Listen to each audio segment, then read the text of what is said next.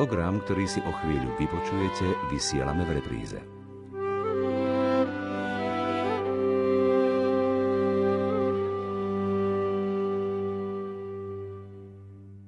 Ak budete zachovávať moje prikázania, ostanete v mojej láske, hovorí nám Kristus.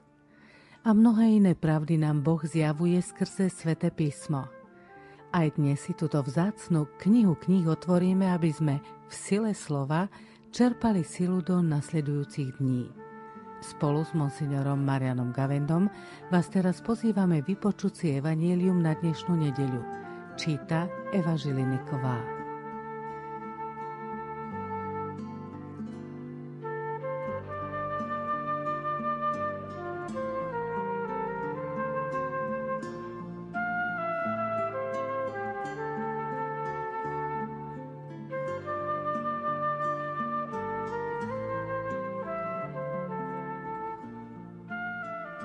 Čítanie zo svätého Evanielia podľa Marka. Ježiš učil zástupy. Hovoril im, varujte sa zákonníkov, ktorí radi chodia v dlhých rúchach, túžia po pozdravoch na uliciach, po prvých stoliciach v synagógach a po popredných miestach na hostinách. Vyjedajú domy vdov a na oko sa dlho modlia. Takých postihne prísnejší súd.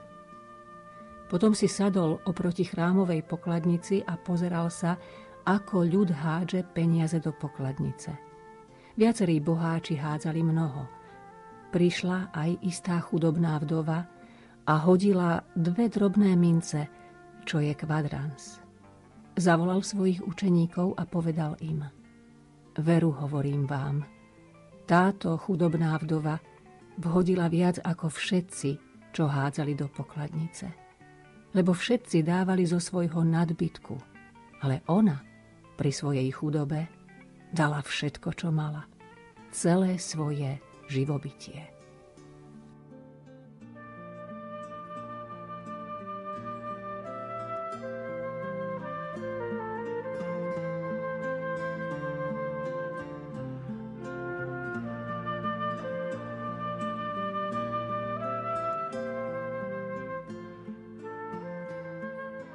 Dnešnom evanieliu sme počuli Ježišove slová.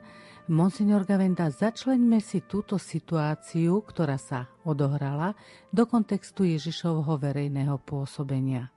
Aby sme to pochopili v plnšom kontexte, môžeme si trošku zopakovať učivo, teda sledujeme Ježiša už niekoľko nediel, ako postupne od Cezary Filipovej prechádza je mu blízko Galileo cez Jericho a stúpa do Jeruzalema, kde vystupuje do chrámu.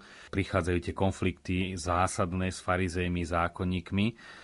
A v tomto kontexte aj pán Ježiš sa nachádza s učeníkmi v chráme a vidíme v úrivku, ktorý máme dnes pred sebou, jednak reakciu na správanie farizejov a potom naozaj takú ilustráciu, ktorú Ježišovi priam ponúkol život, ktorý videl a sledoval okolo. Je tiež zaujímavé, prečo je toto evanelium zaradené na záver cirkevného roka. To približovanie sa k naplneniu Ježišovho poslania zároveň v kontexte približovania sa konca liturgického roka, kde hodnotíme, kde by mal priniesť svoje ovocie a mali by sme byť o jeden ten závid tej špirále života bližšie k Bohu, nielen o rok starší, ale aj o rok bližší k stretnutiu sa s Bohom z tváre do tváre. V texte Evanelia, ktoré sme pred chvíľočkou počuli, pán Ježiš povedal, varujte sa zákonníkov, ktorí radi chodia v dlhých rúchach, túžia po pozdravoch na uliciach, po prvých stoliciach v synagógach a po predných miestach na hostinách. Vyjedajú domy vdov a na oko sa dlho modlia. Takých postihne prísnejší súd. Toľko citát. Ježiš použil slovičko varujte sa. Čo všetko sa za tým skrýva, otec Marian? Totiž prostredie, v akom sa človek nachádza, nutne na neho vplýva. Ja som to pozoroval napríklad v zborovniach, keď som ešte učil náboženstvo a na každej škole som zapadol aj do niektorej zborovne. A aká tam bola atmosféra, čo tam prevládalo ako spoločný záujem, to vplývalo aj na ostatných, napríklad niekedy to bola móda, niekedy nejaké kozmetické doplnky. Aj tie učiteľky, učitelia, ktorí asi tak tomu nedávali prioritu, ale videl som, že to prostredie ich postupne láka a to aj celkové zo života poznáme, že človek, keď nechce v tom prostredí ako si vyznieť, či zaostalo, alebo taký outsider, tak sa prispôsobuje. No a kto sa pohybuje medzi zákonníkmi a farizejmi, teda na popredných miestach, nutne postupne sa im začne prispôsobovať. A preto Ježiš hovorí, radšej sa ich varujte aby ste nenasiakli, nenabrali ten kvas, ako hovoril pri istej príležitosti zas na lodi učeníkom. Chránte sa kvasu farizejov. No a potom e, poukazuje aj, čo je vlastne opäť to zlé na nich, prečo sa ich treba varovať. I keď sa navodno javia ako znalci zákona, učitelia zákona a tí, ktorí ho najprísnejšie zachovávajú. Tá podstata je, že vyzerajú zbožní, teda nábožní, ale celé prevracajú naopak, čiže nie oni sa prispôsobujú Bohu, ale Boha prispôsobujú sebe a svojim potrebám. Stavajú sa na jeho miesto. Slúžia si to úctou, ktorá patrí Bohu, si ju privlastňujú a to je vlastne podstata každého hriechu a všetkého hriechu je, keď človek chcel byť ako Boh. Takže farizei tým, že si toto privlastňujú, tu skús tej Božej úcty sami na seba. Aj modlitba nepatrí tak Bohu ako skôr tá radosť, že sa prechádzajú a všetci ich obdivujú, aké oni majú modlitebné remienky, ako oni spínajú ruky. No a to stále sa k tomu treba vrácať, pretože aj v evaneliách je veľmi častý práve tento spor, lebo Ježiš vidí, ako hlboko do srdca človeka je tá náchylnosť k farizejstvu vpísaná. My už berieme farizejstvo len ako vyslovené pokrytectvo. Farizej, ktorý naozaj je hrubozrný pokrytec, ale takého soft farizeja nesie každý sám v sebe. To také chcieť zapôsobiť alebo uspokojiť sa, že som dobrý. To je práve na tom zradné, že ja sa správam alebo pohybujem medzi ľuďmi, ktorí sú veriaci a už tým si myslím, že som veriaci. To, čo pán Ježiš nazval, ste omalované hroby. Zvonku veľmi pekné, ale vnútri plné smrti a rozkladu. Pán Ježiš tu zároveň hovorí, že takých postihne prísnejší súd. Nie ani tak za to farizejstvo, možno, ale skôr za to, že oni mali poznanie. Znova v inom kontexte pán Ježiš sám hovorí, vzali ten kľúč poznania, iným bránili vstúpiť a sami nevstúpili. Čiže kládli bremena na druhých, alebo ako pán Ježiš hovorí, vyberali tú smietku z oka druhého a brovno vo vlastnom nevideli.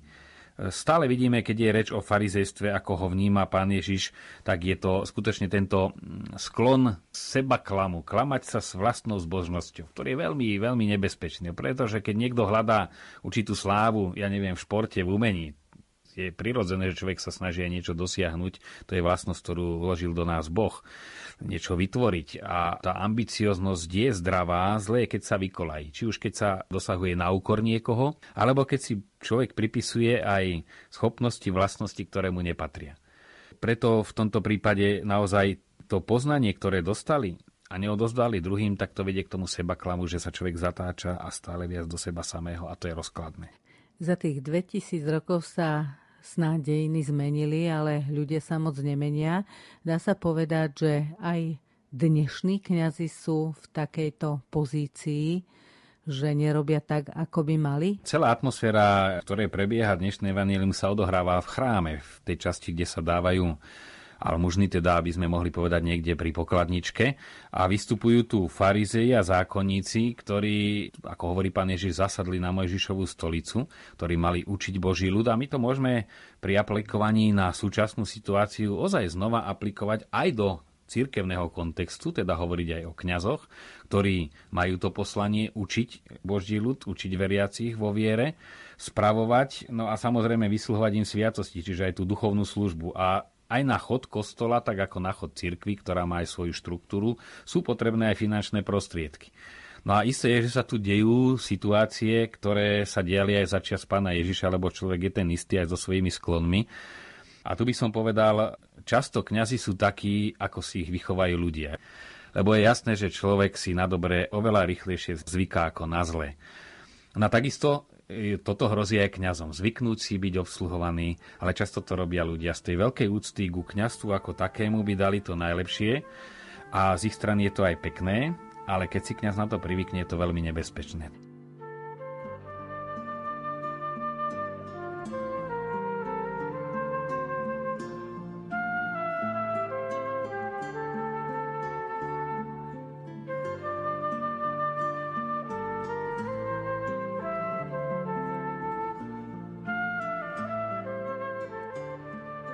Čo nám v tomto kontexte ponúka Kristus?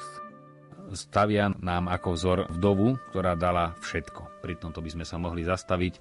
Keď som tak rozmýšľal, čo si dnes povieme, tak sa zdalo, že ani nie až tak veľa čo hovoriť, ale pri hĺbšom zamyslení sa aj v kontexte s prvým čítaním dnešnej nedele, kde Eliáš tiež prichádza k vdove v Sarepte, je tu obrovské bohatstvo podnetov do nášho života.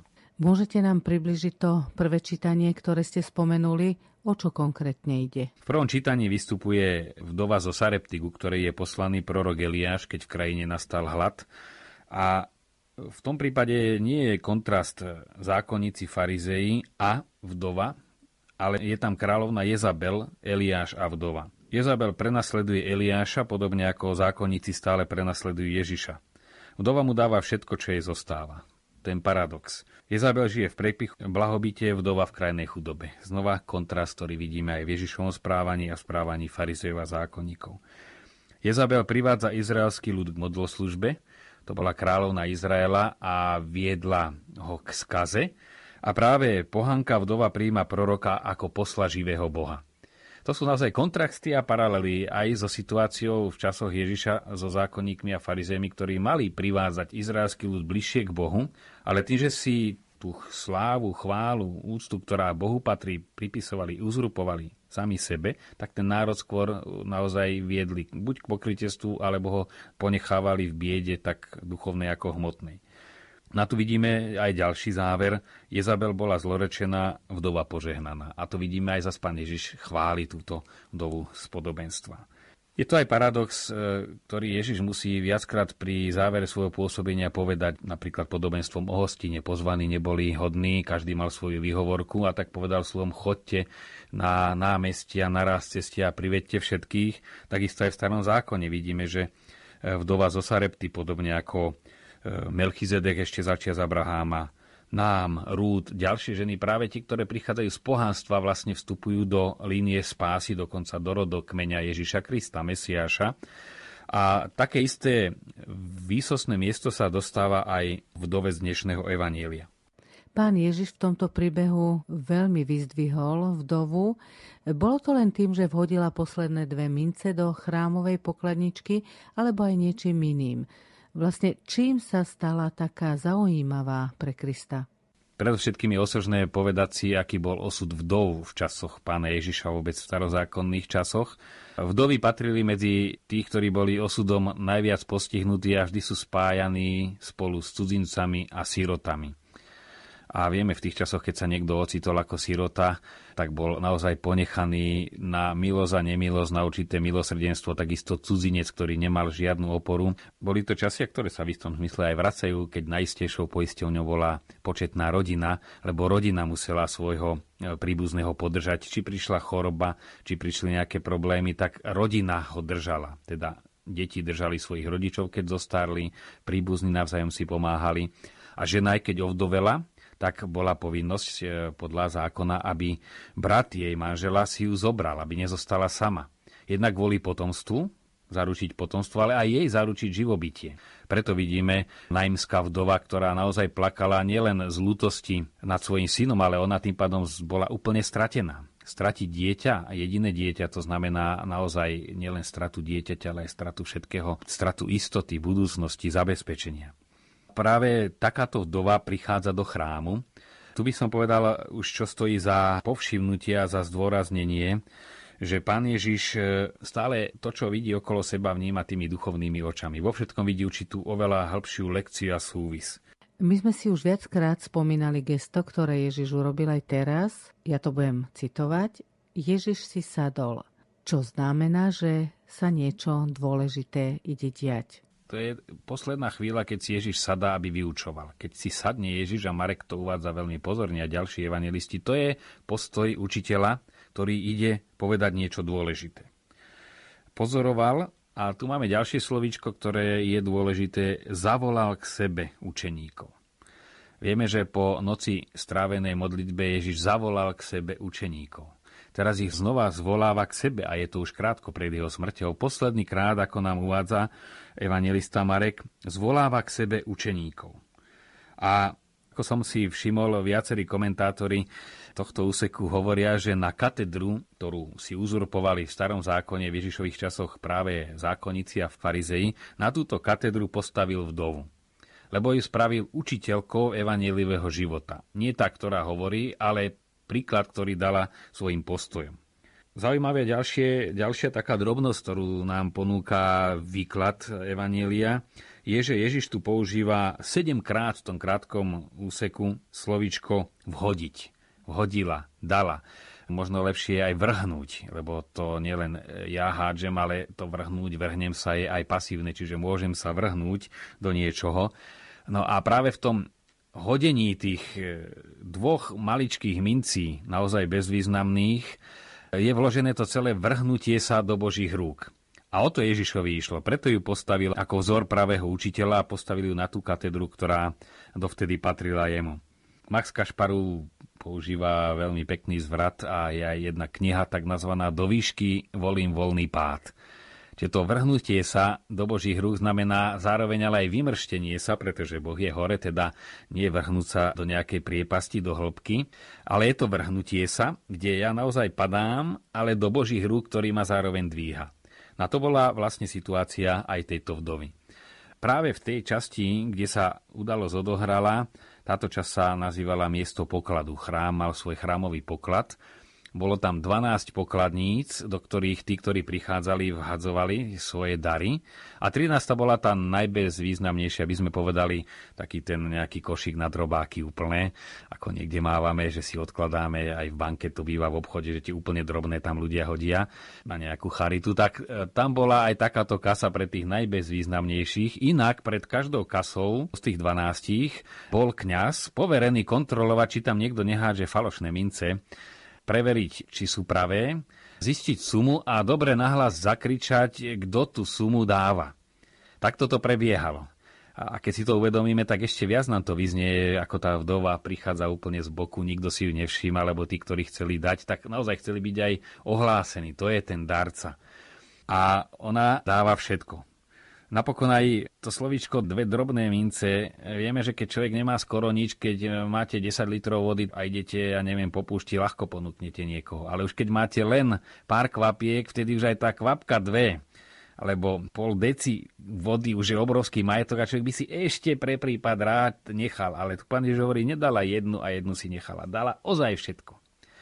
Aké posolstvo nesie tento príbeh chudobnej vdovy? Bohu dáme niečo len vtedy, keď mu dáme všetko keď sa na to pozrieme ozaj a len tak trošku predstavivosti, aký sme my z pohľadu Božieho maličky.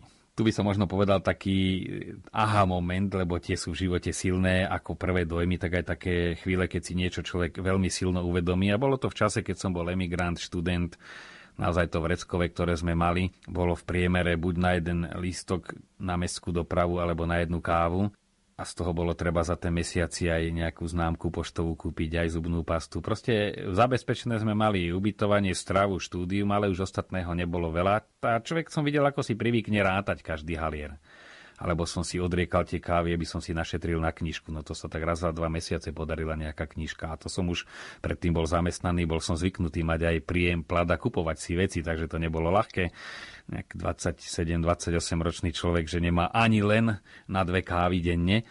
Ale bola to veľká lekcia. V tomto rozpoložení sme išli raz na takú túru nad Rím a bolo veľmi pekné počasie a zrazu celý ten Rím sme mali pred sebou. To obrovské mesto, cez ktoré keď človek prechádza tie paláce, to obrovské bohatstvo a dal sa to len taký maličký fliačik uprostred tej prírody, kde sme boli.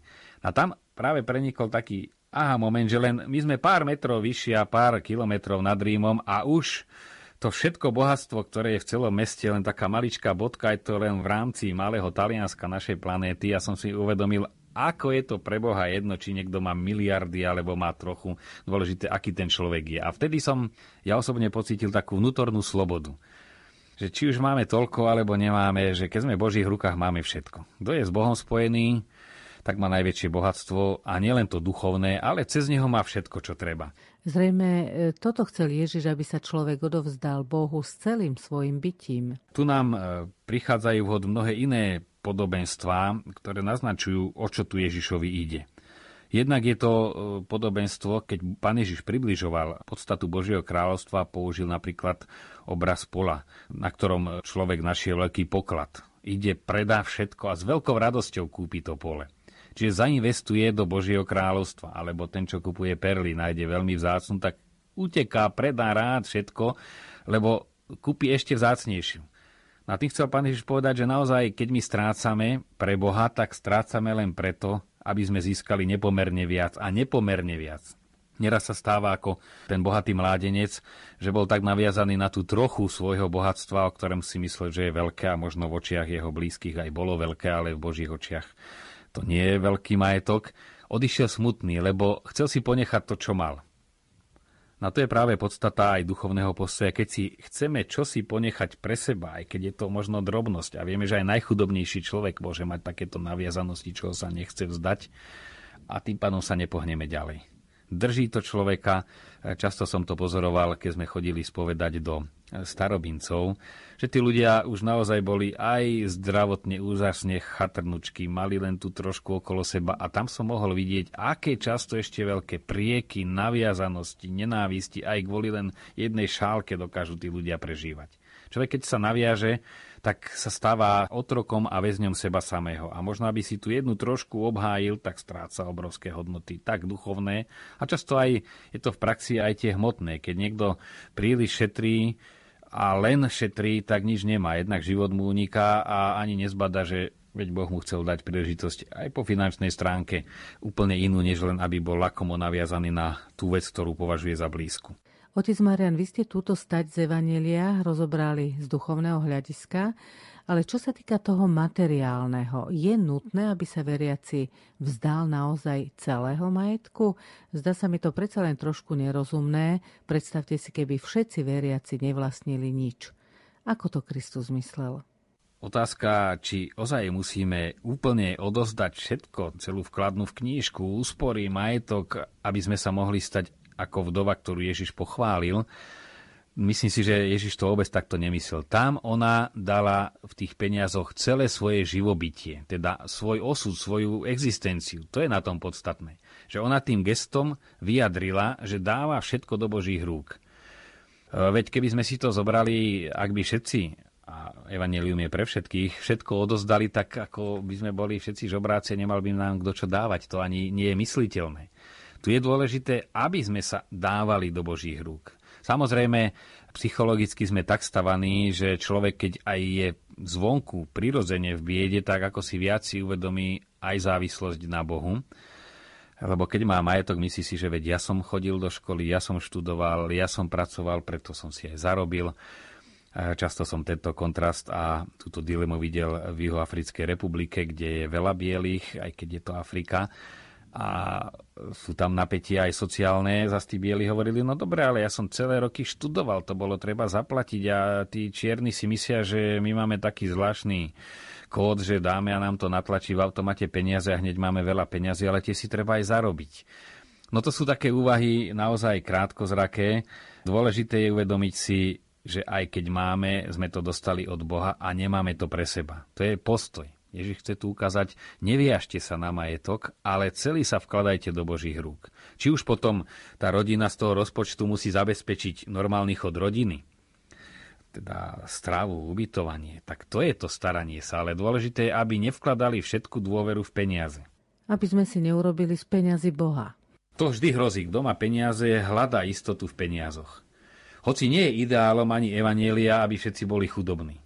Naopak, práve posledná encyklika súčasného pápeža Caritas in Veritate, ktorá rieši sociálne otázky. Sociálne otázky, ale len ako súčasť celkovej krízy a celkového rozvoja a nie len ekonomického, ale rozvoja človeka ako takého, integrálny rozvoj. On tam hovorí, treba vytvárať aj bohatstvo aby sa Zemegula mohla rozvíjať. Keď si zoberieme, že teraz naša planéta uživí 6 miliard ľudí a určite uživí aj viac, tak pred 200 eh, rokmi by neuživila, lebo sme nevedeli, nepoznalo ľudstvo napríklad silu ropy, ktorá bola už pod zemou a nevedeli, aj keď tiekla by von, ale nevedeli ju premeniť na energiu, ktorá, ja neviem, pohýna traktory a jeden traktorista obrobí obrovské lány polí a môže produkovať Čiže tu určité vytváranie bohatstva zabezpečuje vývoj. No keby každý mal len tú trošku, aby zarobil pre seba, tak ľudstvo by sa naozaj nevyživilo. Takže tu aj určitý nadbytok, určité bohatstvo, z ktorého sa platí rozvoj, aby sa stúpalo dopredu, je veľmi potrebný. Potom to, čo hovorí sociálna náuka církvy, že je dôstojné človeka a taká mzda je spravodlivá, keď si človek môže vytvárať tzv. poklad. Teda z jedného platu zabezpečiť svoju rodinu, seba a svoju rodinu a vytvárať poklad, teda neísť len od výplaty k výplate, ale moci aj trochu šetriť, napríklad na auto, alebo, ja neviem, rodina šetriť, budú mať e, v rodine svadbu, tak aj trochu našetriť aj na tú hostinu. To je aj podľa sociálnej nauky cirkvi spravodlivá spoločnosť keď to nezabezpečí, iné je, keď sa žije v celkovej biede, ale keď to nevie zabezpečiť, alebo spoločnosti jedni majú, druhí nemajú, je to nespravodlivá spoločnosť. Takže, Čiže ide tu vlastne o ten postoj. Ide tu o vnútorný postoj. No a potom tu ide aj o to, že vidíme Napríklad veľmi životo hovoria pasáže Nehemiáša, je to obdobie druhého chrámu, keď sa Židia vrátili z babylonského zajatia. Je pravda, že je zaujímavé, že sa vykopala jedna banka v Babylonii, kde boli už kredit ale samozrejme súveke teda na keramických kachličkách a našli sa tam židovské mená s veľmi peknými sumami. Čiže oni sa tam aj zabývali. To nebolo len otroctvo, e, ako bolo egyptské otroctvo, ale tam sa mali aj dobre a dokonca proroci mali aj veľa práce, aby ich e, dostali naspäť do zaslúbenej zeme. No ale tam potom e, Nehemiáš hovorí, všímajte si, aj sadíte a nezožnete, aj staviate, stále robíte, namáhate sa a nemáte. A tam zdôrazňuje, je potrebné Božie požehnanie. On to hovorí v súvise, postarajte sa o chrám, postavme Bohu chrám a potom sa nám bude dariť. A skutočne to vidieť aj v praktickom živote, keď človek dokáže z toho, čo má dať aj pre Boha v cirkvi, tak e, vtedy naozaj sa mu darí, Boh požehná. To vidíme, kto dokáže dávať, toho Boh požehnáva. Ako by sme mohli aplikovať dnešné evanielium, či už do života týchto nasledujúcich dní, alebo aj ako postoj náš do života? Ozaj mať živo pred sebou tento obraz, toto veľké gesto, keď Ježiš na tú katedru, z ktorej učí v Božom mene svojich učeníkov, stavia vdovu. To je posledná lekcia, ktorú dáva. Zaujímavé, že Ján nadvezuje na to, keď iní evangelisti hovoria o ustanovení Eucharistie, opisuje, ako Ježiš si dáva zásteru a obsluhuje svojich učeníkov a vôbec nerozpráva Janovo evangelium o ustanovení Eucharistie. Čiže naozaj tá Eucharistia služby je to veľké posolstvo. Samozrejme, veriaci radšej by videli, aby kňaz tým začal. Kňaza zabí veriaci, dobre je začať od seba. Každý má čo robiť v tomto smere sú to tie dve roviny, jednak duchovná, keď dávať Bohu, tak dávať sa celý. Nemať tie také svoje políčka, Pane Bože, na toto mi nesiahaj. Lebo ako náhle ich máme, on nám ich nechá, ale my sa potom držíme tej malej trošky, ako dieťa, keď sa upne na svoju hračku a nevidí nič okolo, a tie hračky majú aj dospelí. A Boh nám nemôže dať viac.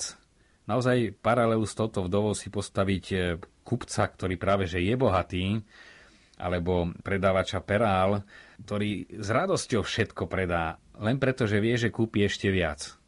Myslím, že tu je tá rovnováha. No a v praxi odozdávať sa Bohu celý, aký sme a nebáť sa poslúžiť druhým. To slovenské príslovie bez Božieho požehnania márne sú naše namáhania, ale keď si vyprosujeme Božie požehnanie, keď mu všetku tú našu trochu odozdávame, tak to požehnanie príde. Jednak v tom, čo sa usilujeme v tých časných veciach, budú mať duchovnú hodnotu, už v tom získajú na kvalite a na hodnote a my sami tým získame. A potom potvrdzuje to prax, že kto dáva Bohu to Božie, kto vie aj prispieť na potreby charity, misií, cirkvi, Boh mu to vždy nejakým spôsobom aj materiálne vráti. Veľkorysých darcov Boh miluje a naozaj zastáva sa, ujíma sa siroty a vdovy. Boh sa sám stavia na stranu tých, ktorí sú úbohí, aby ich on obohatil aj o to, čo ich okrátili ľudia. To je zase povzbudenie pre tých, ktorí sa cítia naozaj odsunutí, nepochopení, nedocenení aj finančne, neraz oklamaní, okradnutí si povedať, keď mám Boha, som dostatočne bohatý a keď ho nemám, aj keby som mal akékoľvek bohatstvo, tak som veľmi chudobný. Ďakujem monsignorovi Marianovi Gavendovi za jeho slova, ktorými nám približil Evangelium dnešnej nedele. Ďakujem aj vám, milí priatelia, ktorí nás počúvate. Za mixážnym pultom bol Matúš Brila a požehnaný týždeň vám za všetkých želá Anna Brilová.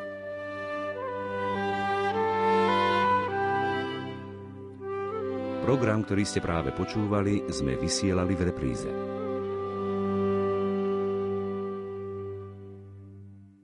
Táto